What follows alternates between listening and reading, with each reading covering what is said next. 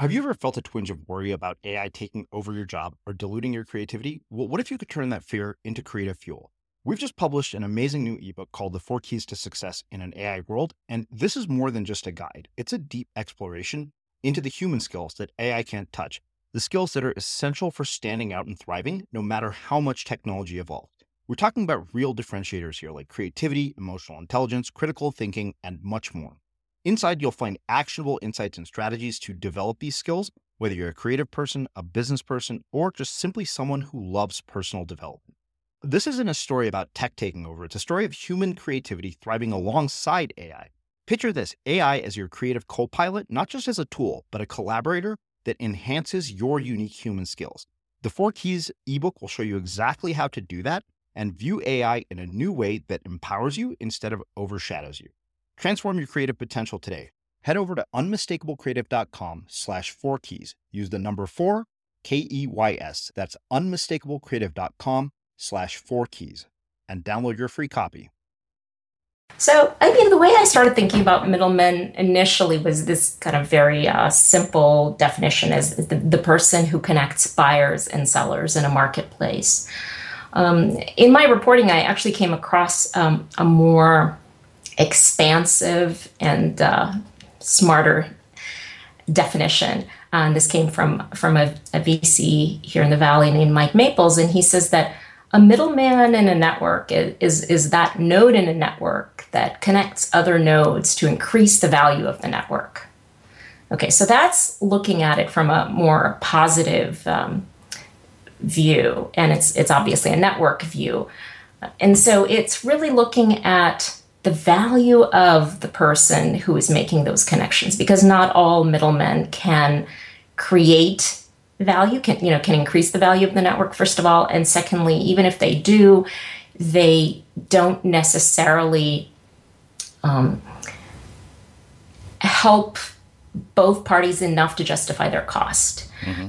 so i really like that uh, that positive angle. And, and and also it's so expansive that it goes beyond buyers and sellers. I mean it has to do with like if i know somebody who i think you should meet i can make that introduction. And i'm a middleman who's like right away increased the value of my network by making hopefully both people better off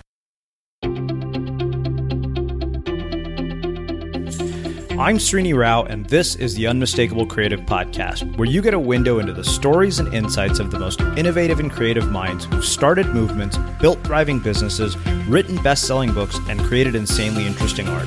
For more, check out our 500 episode archive at unmistakablecreative.com.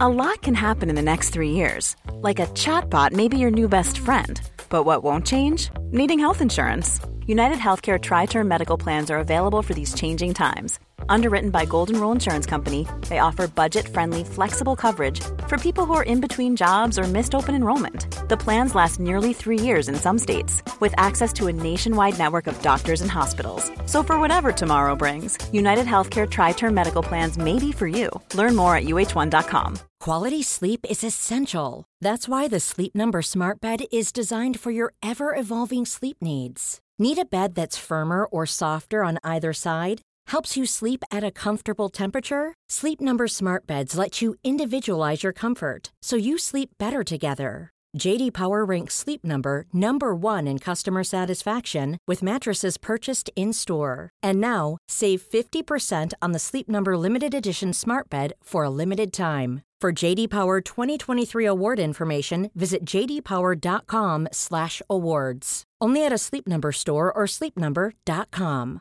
Cool fact: A crocodile can't stick out its tongue. Also, you can get health insurance for a month or just under a year in some states. United Healthcare short-term insurance plans, underwritten by Golden Rule Insurance Company, offer flexible, budget-friendly coverage for you. Learn more at uh1.com. Hey, it's Ryan Reynolds, and I'm here with Keith, co-star of my upcoming film. If only in theaters May 17th. Do you want to tell people the big news? All right, I'll do it. Sign up now and you'll get unlimited for $15 a month in six months of Paramount Plus Essential Plan on us. Mintmobile.com slash switch. Upfront payment of $45 equivalent to $15 per month. Unlimited over 40 gigabytes per month. Face lower speeds. Videos at 480p. Active Mint customers by 531.24 get six months of Paramount Plus Essential Plan. Auto renews after six months. Offer ends May 31st, 2024. Separate Paramount Plus registration required. Terms and conditions apply if rated PG. Hey, Dave. Yeah, Randy. Since we founded Bombas, we've always said our socks, underwear, and t shirts are super soft. Any new ideas? Maybe sublimely soft. Or disgustingly cozy. Wait, what? I got it. Bombas. Absurdly comfortable essentials for yourself and for those facing homelessness. Because one purchased equals one donated. Wow, did we just write an ad? Yes. Bombas. Big comfort for everyone. Go to bombas.com slash ACAST and use code ACAST for 20% off your first purchase. As creators, we're always on the move. Whether it's a live podcast event, a pop up shop, or a workshop, we're constantly interacting with community, and that's where Tap to Pay on iPhone and Stripe comes in. Imagine this you're at a live event, a listener loves your merch, or a participant wants to sign up for your course on the spot. With Tap to Pay on iPhone and Stripe, you can accept their payments right there and then, right from your iPhone, so there's no extra hardware or no delays. Total game changer. It's not just for creators, any business owner can do this. It's about making transactions smoother and much more personal, growing your business in your way. We've been using Stripe for our products and courses for a long time, and now with Tap to Pay on iPhone, you can take your business to the next level too. So visit stripe.com slash tap iPhone to learn more. Remember, folks, with Tap to Pay on iPhone and Stripe, your business is always at your fingertips. Marina, welcome to the Unmistakable Creative. Thanks so much for taking the time to join us. Thanks, Srini. Great to be here. Yeah, it is really my pleasure to have you here. You know, you and I connected because we are both members of the same Speakers Bureau. And when you told me a little bit about what you were up to and that you had written a book called The Middleman Economy, I was very intrigued because I had mixed feelings about the idea of middlemen. And I thought, you know what? If I have mixed feelings about this, this is something that I should definitely explore. But before we get there, um, as you know, I like to start with very strange questions to begin with. So, uh, this actually, for some strange reason, came to me in the gym this morning, and I thought it would be a perfect way to start a conversation. Uh, when you were growing up, who was your hero, and what impact did that person have on your life? And if you didn't have a hero, why not? Wow. I guess the, the first person who comes to mind is is my dad. I don't know, maybe if I thought a little bit more, I would come up with a different person. But I spent a lot of time with my dad growing up. Mm-hmm. I mean, I had mom and dad, but my dad uh, worked from home. He was a graphic designer.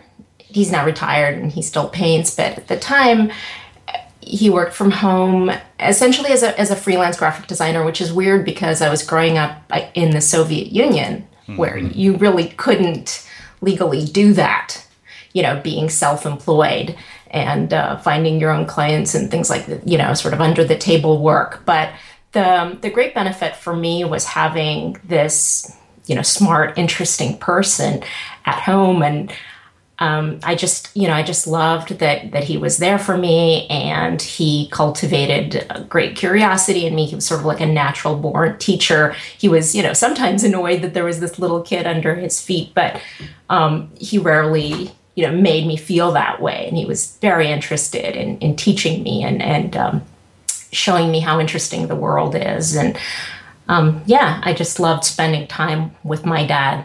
Mm. You know, it's interesting. Uh, you know, when you mentioned that he was a graphic designer who was doing this in the Soviet Union, it took me back to a conversation I had with Mars Dorian about sort of what happens to self-expression when you are raised in a communist country. Um, and I, you know, I, I, told him, I said, I finally understood why his work uh, appealed to me so much because it all screams with this blatant disregard for authority. Everything about what he does. I am really curious about the impact that growing up in the Soviet Union and having a father who's a graphic designer has had on your, uh, you know, sort of self expression throughout your life?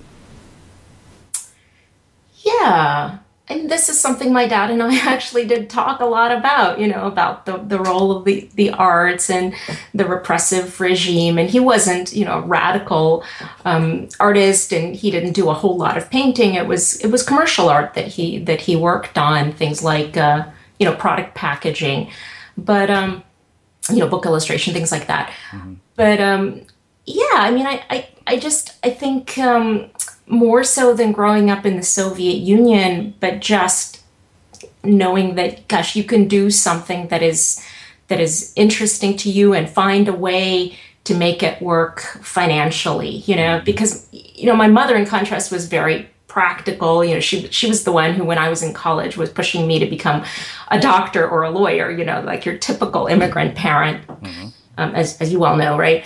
uh, but um, but my dad was much more attuned, you know, to my interests, and and by example, I guess he showed me that you can do both. You can do what your heart desires, and you know, sometimes you have to make compromises to to make a living, but that it was possible. Mm-hmm. So that idea that you could do something interesting and, and make it work financially, um, that's not a very sort of uh, dominant narrative in our culture. In fact, I think the, the polar opposite of that is the narrative that we raise our kids with in, in school. Um, and, and, you know, I mean, the polar opposite of that is absolutely what I was taught. Like, interesting things make for great hobbies; they don't make for great careers. Uh, you know, not in those exact words, but you get what I'm saying. Yeah. Um, I'm, I'm curious, you know, one, why you think that is, and, and two, you know, how do you start to change it? If you're talking to parents who many are listening, what would you say to them in that situation? Yeah, that would be, I think, a message more for immigrant parents, I think, yeah. because I think that I actually disagree with you a little bit because the a very common message I do hear in our culture is follow your passion sure. and everything will work out. And that's become a bit of a cliche too. So, mm-hmm. um, but for immigrant parents, yeah, I understand the anxiety. You know, I understand the sacrifices that that you made to um, leave everything behind and make a better life for your children. But I would also, you know, question what it means to have a good life. And one of the things that we have in America, getting a little choked up talking about this, is this freedom to to pursue your own path. You know, and um, I think things things will work out. I believe that there there are more important things than um, living a middle class life. Mm-hmm. Yeah. So, walk me through sort of, um, you know, growing up to what you've ended up doing today and, and, how you sort of arrived at this sort of interest in all things uh, of the middleman economy, which I realize that could be a 20 minute answer, which is totally fine. yeah, um, it's it's odd. I write about this a little bit in in the acknowledgments of my book you know, there, there is actually a connection between growing up in the Soviet Union and thinking about middlemen. Um, you know, middlemen are, are pro, you know, profiteers. That's, that's sort of one way of looking at them. And profiteers were obviously reviled by, by the Soviet state. They're people who are, um, you know, defectors, that they're, they're breaking the system. But of course, you know, the system was already broken. Uh, I'm talking about the Soviet economy. And so the, the middlemen, like the people who could procure Western goods or, or whatever it was. Um, they didn't do it by legal means just because the laws were the way they were. Um, but they're the ones that kind of made things work at all, you know? And um, so I always saw that tension. Like, on the one hand, people were um, contemptuous of, of middlemen, but on the other hand, they relied on them. And I think some of the contempt too comes from that reliance. Like you don't want a middleman who um, is a predator. And that's something I talk about um, a lot because I've had to think through how it is that we have these ambivalent feelings. And I think it does have to do partly with the fact that there are different types of middlemen, but partly because the more successful and powerful you become, the more opportunity you have for taking advantage of that position. For example, with you know, if you have a monopoly on, you know, if you've cornered the market, you can uh, decide what price uh, to charge, and that can seem exorbitant to, to the people who really count on you. So I've just been fascinated about that. You know, interestingly, back to my childhood, because my parents did talk to me about the Soviet economy, and I did see how they tapped into the black market, you know, when they needed to. So um, that goes that goes way back. Mm-hmm. But but in, more broadly, I mean, do you want to hear more broadly? Yeah, I, I do actually. I want to hear about sort of the journey from there to here. Yeah. Uh, okay. So, you know, I mentioned my dad, and uh-huh. it, one of the things about growing up in in the Soviet Union is there just wasn't a lot of stuff. There wasn't a lot of entertainment. You know, we had a black and white TV with probably three channels. Um, it, even books were, were actually hard to get a hold of. You know, like I remember when I was a kid, I heard about Pinocchio and I was fascinated. You know, this is probably me at six or seven. Um, and I wanted to to read that book, and you couldn't get it at the bookstore. You couldn't get it at the library, and you know that, of course, arouses your curiosity. even more. Um, but anyway, I guess my memory of, of growing up is this black and white world, you know, with shades of gray, where you kind of you kind of entertain yourself and you find whatever reading material there is. Um, there was, you know, there was chess. I was not a great chess player, but that's something my dad enjoyed. Um, there, there were books. There was conversation, and it was this kind of. I think it was conducive to a life of the mind. You know, I've just been fascinated by. I've always been a curious kid, and always fascinated by ideas and wanted to talk about them, wanted to explore them um, and of course, at, you know, at the same time, there was this other side of me that was that was more practical and very anxious. Um, you know, when I was in college, I was I was just um, feeling terribly guilty about how much money my family was paying for me to attend this private university, which you know is not much by today's standards, but it was you know it was huge then. Um, and and so I did feel like the pressure to to get some kind of job that would at least you know at the very least uh, enable me to pay off um, student loans and things like that. So I went into technical writing in Silicon Valley, and this was fortunately during well, it didn't start during the dot com boom, but very soon did. bring us into that. And so, you know, I did pretty well financially, but I was also feeling like I'm dying a little bit inside.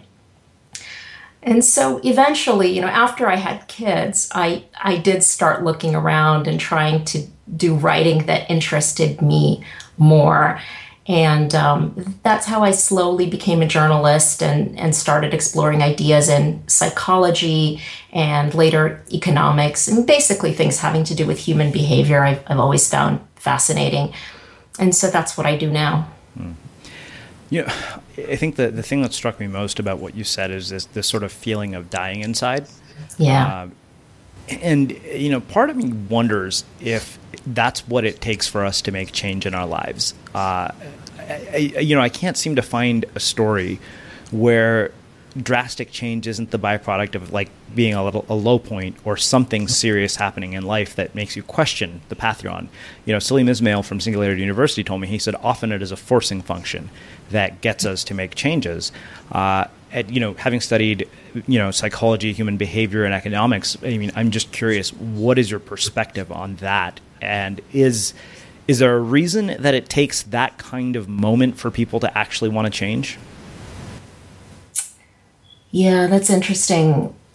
I mean, I think the simplest answer is that the you know the cost benefit uh, ratio has to has to work out. It you know for some people it has to be um, so bad in the current state for you to take the risk of trying to do something different, right? Because whenever you do something different, it is scary and you don't know how it's going to turn out. So often you do have to wait until things are, are really, really bad for you to take that plunge. Mm-hmm. Um, yeah, I don't know. My case was a little different because um, I had this this opportunity. I was a, I was a stay at home mom. You know, my husband was supporting us, and um, so I had a little bit of um, you know, I had a little bit of a cushion. I had this opportunity to to try something new. But yeah, I think a lot of it is about the that um, the cost of trying something new. You have to believe that the cost of sticking with what you've got is uh, is heavier, is higher.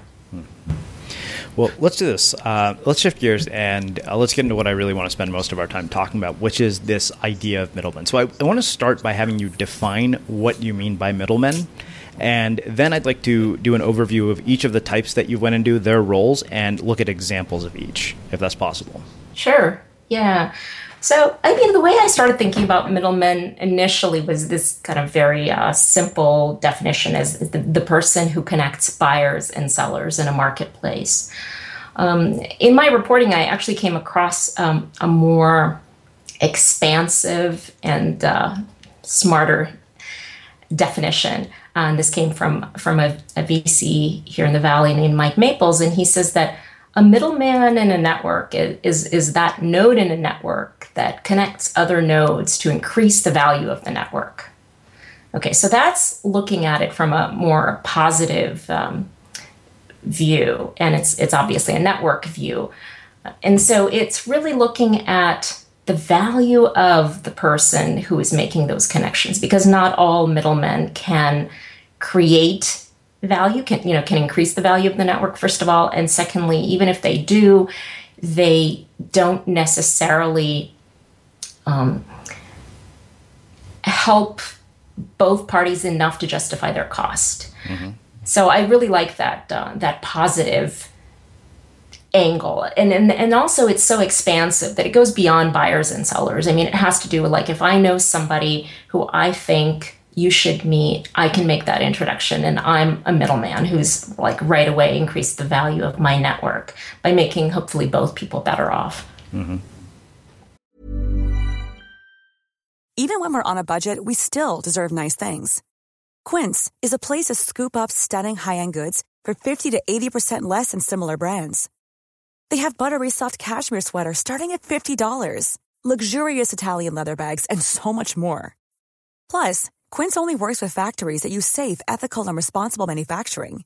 Get the high-end goods you'll love without the high price tag with Quince. Go to quince.com/style for free shipping and 365-day returns. Ever catch yourself eating the same flavorless dinner 3 days in a row, dreaming of something better? Well, HelloFresh is your guilt-free dream come true, baby. It's me, Keke Palmer. Let's wake up those taste buds with hot, juicy pecan crusted chicken or garlic butter shrimp scampi. Mm. Hello Fresh. Stop dreaming of all the delicious possibilities and dig in at HelloFresh.com. Let's get this dinner party started. Since 2013, Bombas has donated over 100 million socks, underwear, and t shirts to those facing homelessness if we counted those on air, this ad would last over 1,157 days. But if we counted the time it takes to make a donation possible, it would take just a few clicks. Because every time you make a purchase, Bombas donates an item to someone who needs it.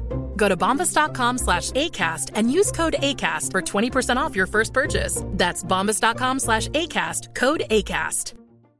One size fits all seemed like a good idea for clothes. Nice dress. Uh, it's a it's a t-shirt until you tried it on. Same goes for your healthcare. That's why United Healthcare offers a variety of flexible, budget friendly coverage for medical, vision, dental, and more. So, whether you're between jobs, coming off a parent's plan, or even missed open enrollment, you can find the plan that fits you best. Find out more about United Healthcare coverage at uh1.com. That's uh1.com. Hiring for your small business? If you're not looking for professionals on LinkedIn, you're looking in the wrong place. That's like looking for your car keys in a fish tank. LinkedIn helps you hire professionals you can't find anywhere else, even those who aren't actively searching for a new job but might be open to the perfect role. In a given month, over 70% of LinkedIn users don't even visit other leading job sites. So start looking in the right place. With LinkedIn, you can hire professionals like a professional. Post your free job on linkedin.com slash people today. As creators, we're always on the move. Whether it's a live podcast event, a pop-up shop, or a workshop, we're constantly interacting with community, and that's where Tap to Pay on iPhone and Stripe comes in. Imagine this. You're at a live event, a listener loves your merch, or a participant wants to sign up for your course on the spot. With Tap to Pay on iPhone and Stripe, you can accept their payments right there and then, right from your iPhone so there's no extra hardware or no delays. Total game changer. It's not just for creators. Any business owner can do this. It's about making transactions smoother and much more personal, growing your business in your way. We've been using Stripe for our products and courses for a long time, and now with Tap to Pay on iPhone, you can take your business to the next level too. So visit stripe.com slash tap iPhone to learn more. Remember, folks, with Tap to Pay on iPhone and Stripe, your business is always at your fingertips. So yeah, that's that's and that's the most helpful definition of a middleman. Okay. okay. Cool. cool. Um, well, let's do this. I, I want to go over each of the types of middlemen because I know you, um, you know, you, you basically separated the book into uh, different types of middlemen. So I'd love to talk about each one and kind of uh, one, you know, how do you define each one, and then look at an example of each. Yeah, sure. Um, well, let's start with the bridge. I think that one is is really foundational um, because it's it's that person who we think of as a connector. You know, two worlds who are that are not connected to each other it, were it not for the middleman. Uh, there are there are many examples. Um, the internet provides so many of these examples, and I would say, you know, let's just take Uber. You know, not everybody's favorite middleman, but you know, this is a company that, gosh, with without somebody like Uber playing the middleman role, you would have um, a much harder time, you know, getting a ride from a stranger, right? Uh, Airbnb plays the same role in uh, you know short-term rentals. Mm-hmm. So, that, and these companies do much more, and they do. Uh, these middlemen play other middleman roles, but but those are examples that I think everybody will be familiar with. Yeah. Yeah. And should we talk about the yeah. next? Okay. Yeah. Yeah. Okay. So I think a more um, interesting one that that is maybe a little less less obvious to people, and this gets into this gatekeeper idea. Mm-hmm. Um, I call it the certifier. The certifier is the person that vouches for the quality of, of the goods that uh, he or she is selling. So uh, a middleman isn't just somebody who's just like pushing products like a salesperson. They're really staking their long-term reputation on the quality of those products, and that's where their their power um, comes from and their value comes from. You know, if they're a certifier. Mm-hmm. So the I think that the easiest example to understand here is a reputable seller on eBay. You know, eBay is this big open marketplace where anybody can buy and sell products, but a lot of the trade, about half of the trade flows through these trusted middlemen. You know, eBay calls them power sellers and they're different levels depending on how many, you know, what your transaction volume is. But basically, when you're buying from a power seller, someone who is like really highly rated and sells a lot of stuff in a particular um, niche, um, you can have a great confidence that you're getting exactly what is advertised and that you know that it's it's worth what you're paying. So you're you're paying for for that trust basically. It's like their seal of approval. Um, you're unlikely to get cheated because eBay has created this mechanism where you can review the each transaction and reputable sellers certainly don't want to sully their reputation by by cheating you in any way and um, Therefore, they are credible in their descriptions. You can trust them.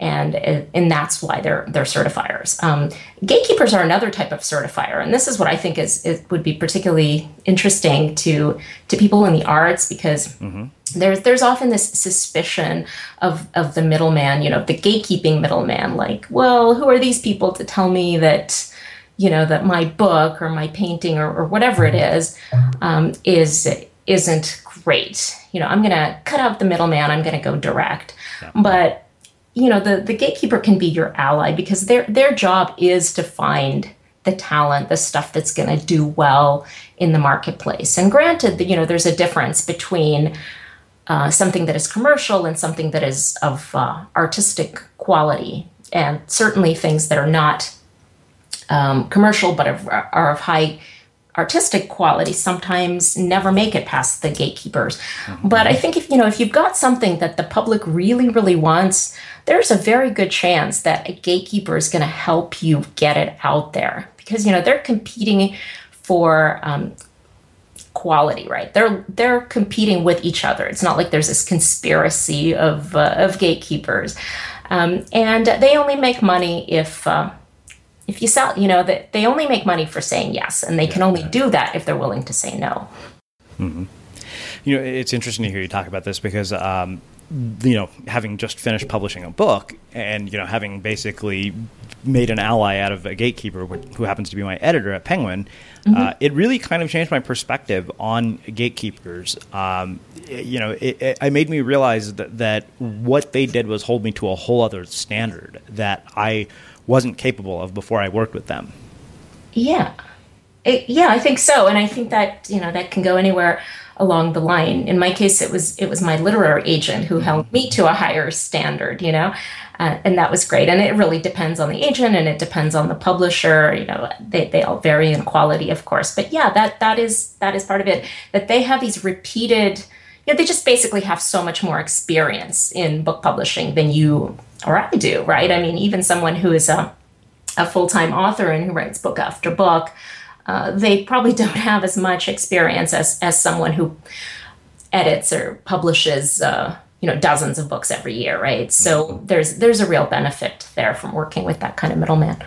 So, you know, this is a question that came up as I was sort of reading the section on gatekeepers in the book, um, and it made me really think through, you know, how important this question was because it's something that I kind of, you know, literally was. This was kind of what I felt if we didn't answer this question, uh, it, you know, we would have missed one of the most important things to talk about here, and that is, you know, we have this sort of paradox in my mind that you have to resolve the value of gatekeepers, and then on the flip side of that, you've got this idea that Seth Godin has popularized of rejecting the tyranny of being picked or stop waiting to be picked, or you know what James Altucher says is choose yourself.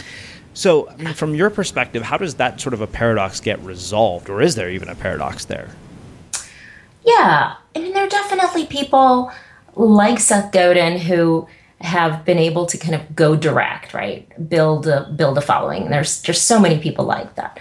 Uh, what we don't hear about as often, obviously, are the many, many people who fail to do that, who tried to do that. They started a blog, they started a podcast, or whatever it is, and it didn't go very far. Um, you know, they gave it some time, and they never did find their tribe, if you will and that story doesn't get told as often. So, so that's that's the first thing. Mm-hmm. Um, you know, sometimes it is easier to just accelerate those connections by going through a middleman who already has those, you know, those inroads um, into the stores, uh, into the um, the media, and so on. Uh, so that's one thing. And then the other thing I would say is that even people who um, succeed, it seems, on their own, do end up partnering with with gatekeepers. You know, they do often turn to traditional book publishing later. You know, because, gosh, if you want to be a creator, um, often you just want to focus on the creation and you don't want to spend as much time on the marketing and the packaging and, and all the rest of that. Mm-hmm. So middlemen, you know, middlemen are there. Another example I use is um, YouTube sensations. Like these are people who just make these, you know, homemade videos and they they find their audience and they speak directly to that audience and it's it's great. And they can even monetize that, you know, because there's this well, I would say YouTube itself is is a kind of middleman as well because they can connect you to advertisers. Um, but beyond that, you know, there are all these people who are picking up these um, these uh, YouTube micro celebrities for endorsement contracts or book deals and, and things like that. So um, you, you kind of can't get away from the middlemen if you want to go into new worlds. Mm-hmm. Well, let's let's go into the other types of middlemen, um, and then we'll come back to this because there's still a lot of questions that I have around this. But I, would like to go over the other types of middlemen because I know there are several others as well. Yeah, sure, sure. So uh, the the enforcer, right? This is uh, this is an interesting one. It's it's kind of similar in some ways to what I was saying about the certifier. It's about vouching for quality, but it's not vouching for the quality of a, of a good, of the inherent quality of a good, but it's rather um, keeping people accountable. Um, so with services that they provide. Um, so you know, an example that I uh, that I use in the book is. Uh, OpenTable, right? The restaurant booking site. Mm-hmm. Um, when you make a booking, um, you know, whether you do it through OpenTable or um, over the phone or whatever, there's always this opportunity to to just kind of blow it off. You know, you make a restaurant reservation, but then you don't show up. You make multiple reservations with impunity. And OpenTable really tried to curb that problem because otherwise restaurants wouldn't want to sign up and wouldn't want to pay OpenTable if, if they were opening themselves up to all these uh, possible no shows. And so OpenTable, by being the middleman who oversees these transactions over time, is able to keep people honest. Um, they're they're they're basically keeping tabs on you, and and that's what happens in in so many other areas. Um, the the modeling agent, you know, keeping models from from flaking out on a shoot because it's very tempting in some cases to say, well, gosh, I, I don't have a relationship with this photographer or this uh, Fortune 500 company, you know, I've got something something better that came up, but the modeling agent can make sure that you are not going to be that flaky because you've got a long-term relationship with the modeling agency on the line. So everything you do kind of counts toward that and can be a mark for or against you. Mm-hmm. So you're, you're seeing how that how that's working, right? How being yeah. in the middle puts you in this position. Yeah, definitely. Yeah. Um, so, um, another one I, I think is uh, is interesting is the risk bearer. Uh, I think book, book, book publishing is, is a good example of that. And something I alluded to earlier about the experience that comes from doing multiple um, transactions, you know, multiple deals. You never know, you know, aside, uh, given that, yes, there's, there's some there's some quality uncertainty and some accountability issues. Those are things that a middleman can control to a large extent. But there's always this element of random luck. You know, what book, what album succeeds in the marketplace is um, largely fluky. You know, it's very hard to predict. And, uh, you know, even though, gosh, um, all other things being equal, someone who's already famous is going to do better on any subsequent project than someone who's not, there's still the question well, how much better? You know how much uh, do we pay this person for their for their name right? Mm-hmm. um, and so the middleman is someone who can uh, spread their bats basically by having so many um, irons in the fire. Um, and and that's a valuable role because you know if you're if you're an artist and you want to go it alone gosh there's so many costs.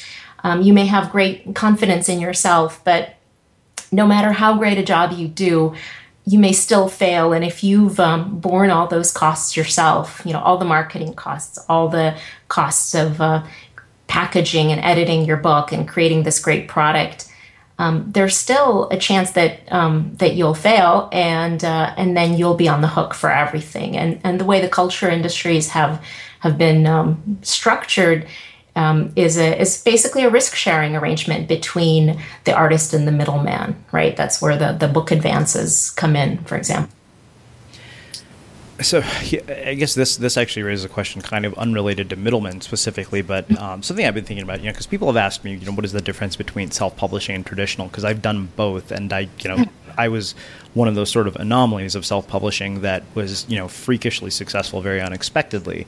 Mm-hmm. Um, and I think we're in this very strange sort of middle ground that we haven't quite gotten out of where, you know, you could self-publish a book, you could do all the same things that a publisher does for you. You can basically get it bound the same way, you can design the cover the same way. And yet I think you know, as far as the market is concerned, there's still this sort of perception of credibility that I feel a middleman adds that uh, is really interesting and I'm curious what you have to say about that. Yeah, I I, I do think so. That this goes back to what I was saying about the certifier, you know, the mm-hmm. gatekeeper. They're they're vouching for that quality, and and so, uh, you know, people can believe that they're getting a better product. I think that's that may be less the case in book publishing actually, because the the publishing brands. I mean, most people who are just ordinary readers. Yeah. Um, don't really know, um, you know, portfolio from Macmillan or whatever. Mm-hmm. Um, but the, you know the, the buyers in the bookstores you know the, the corporate buyers do know something about the meaning of those brands and it's very hard to get your um, self-published book stocked that way. Um, so so there there's uh, there's that. Um, and was there another part to your question that I'm not addressing? Um, I, you know, I, I don't think so. This is more really a discussion. You know, like yeah, yeah. perception of credibility. I think is really the the sort of topic here. Exactly, exactly. Yeah, but I think that that's changing because the more that we see, you know, high quality products coming out of uh, you know independent, uh, you know, in, in independent creators, uh, you know, the the less it makes um, a difference. I think, and that actually puts more pressure on the middlemen to then create value, right? Like what what are you doing then? Yeah. So they're going to have to do more, I think, to to stay ahead. Mm-hmm. So that takes us, I guess, into there's two or three more middlemen types. Yeah, right? yeah, yeah. Okay, so um, yeah, I really love the, the the concierge and the insulator, the last two types. So the concierge um, makes your life easier. You know, we're living in this information economy. You just need to Google something and, and it's there, you know. And, and my favorite example of what the concierge does in making life simpler is when you're planning a complex trip. There's just no end to the research you can do you're planning a trip to a foreign country. But the problem is it takes time to process that information. And that is the part that that people forget. And of course we have tools like Google itself is a huge information processing tool and you have things like TripAdvisor and Yelp and and so on. Um, but it can still be just really, really complicated to wade through all that information to make a good decision. And that's where the concierge can can really come in and help you. And they charge you you know like a travel agent now charges you but it is so worth it when you when you do take that big trip because they can do it so much more quickly. This is an example of like accelerating connections in a network. You know they've already you know they've booked so many people on similar trips. They've got connections with with the hotels and and the tour companies and they anything that seems complicated to you like figuring out you know what train tickets do i buy and so on you know they've got it all figured out and they can do it much more quickly and cheaply than you can. So even after you pay them you're you know you're still much better off than if you were to do it yourself unless you happen to just really enjoy that process. So that's just one example of the concierge and it's an example of this like broader phenomenon of the internet not making um, middlemen disappear, but in, in some ways making them more valuable. Yeah. Yeah. And the, the last one is the insulator. And, and this is one that's probably the most like psychological.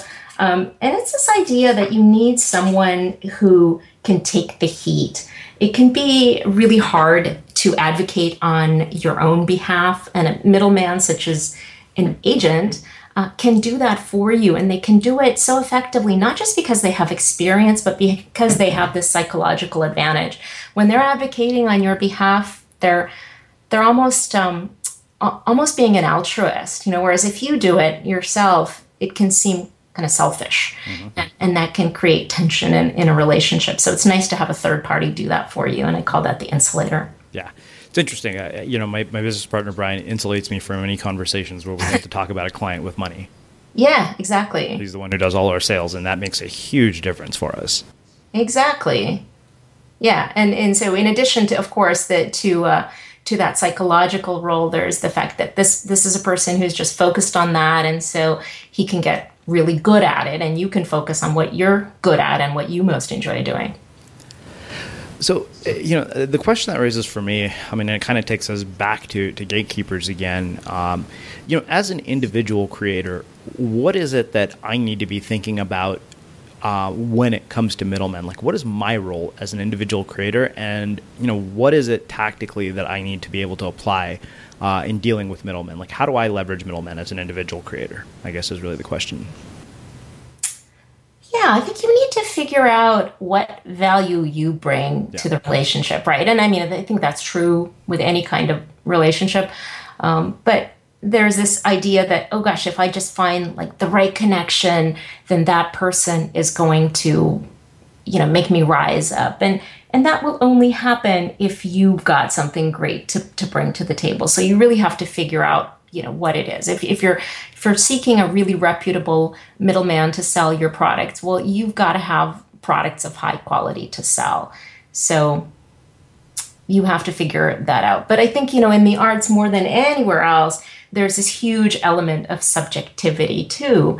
Um, and so I think it's important to remember that if you get turned down by one, that's that's one person's opinion, and you can just keep keep pushing and find the right fit. You know, I think it's important to find the right fit with a middleman too. Yeah, I, I, would say so. I mean, I always say that I'm really happy that it took as long as it did for me to get a book deal because I got the publisher that uh, I liked way more than any of the other ones that I had talked to over the years. Yeah, exactly. So um, I want to wrap with a few last questions, uh, some of which I've been known to ask. Uh, I'm curious, you know, about your own artistic influences. Uh, you know, what is uh, a book, uh, piece of music, or a movie or film that has profoundly influenced your life that has had an impact on your work? Oh gosh, Srini, I wish you had warned me about this question. yeah, you can do one of each if you want. Yeah, and that's a toughie you know, I'll, I'll just mention um, a Shakespeare play. I, I, studied Shakespeare in college, but this is a play that I actually first read in high school. Um, the Merchant of Venice. Okay, and I guess a lot of people probably have read that in high school, and I've seen various productions of it, and I was just fascinated by this play. I mean, really fascinating on so many levels. Um, one because of uh, the anti Semitism and the relationship of sort of the outsider to the mainstream society. But um, also, the economic ideas in, in that in that play, um, in that text, right? I mean, there are these these um, there are multiple merchants, and it's it's not at all clear which one the title refers to. Um, on the one hand, it could be um, the guy who is like most literally a merchant, who is uh, sending ships um, across the seas and who's risking great fortune that way in a very physical way. And then there's um, there is the the money lender Shylock, and he's the one who's reviled, and he's a merchant too because he's also risking uh, something whenever he lends money. And uh, it's it's really interesting from this point of view of uh, of middlemen to think about these two types and why is it that we sort of privilege you know we hold up one as an admirable middleman and the other as more um, suspicious and contemptible. Um, and, and that's something I've been thinking about for a long time. Well, this has been just uh, really, really interesting and different than a lot of our other conversations and, and eye opening because I, I, think, you know, for a while, my sort of attitude towards middlemen was these are just all awful people who stand in the way of me and what I'm trying to accomplish until I finally got, you know, face to face with one who has made a profound difference in my life. Yeah, exactly. I don't want to leave anybody with the impression that all middlemen are wonderful. You know, they vary in quality just like anybody else. But if you find someone who's a great partner, that you know that can take you far. Mm-hmm. So I have one last question for you, which I know you've heard me ask since you've uh, heard our interviews. What do you think it is that makes somebody or something unmistakable? Yeah, I mean it's it's a it's a really tough question to answer after you know hundreds of interviews because yeah, how am I going to give an answer that is itself unmistakable? Um, I guess what what I've said to to my daughter um, at times when she's wanted to compare herself to others is uh, is is really true for adults too. You just have to be the best you that you can be, right? I mean, it's it's it's it's it, something that probably sounds terribly hokey, but that's the best answer that I can give to that question. Awesome. Well, I, I really appreciate you taking the time to uh, join us and share your story and uh, your insights with our listeners. Where can people learn more about you? Uh, gosh, they, they, could go to my website, marinakrakovsky.com, or they can uh, look up the middleman economy. Cool. And for everybody listening, we will wrap the show with that. Next time on The Unmistakable Creative. Share a part of your truth in a safe environment uh, where you may not be judged and start to get comfortable with sharing parts of your story that perhaps you haven't shared before and and see that maybe you're doing it not for you you're doing it to help other people that your story is not about you. Your story has the impact and the potential to actually you know to to to move the needle for other people. Stop making the journey about you. Um, that's probably my biggest challenge or invitation to people in the context of their story. Philip McKernan returns to the show to talk about why giving unconditionally causes us to grow exponentially.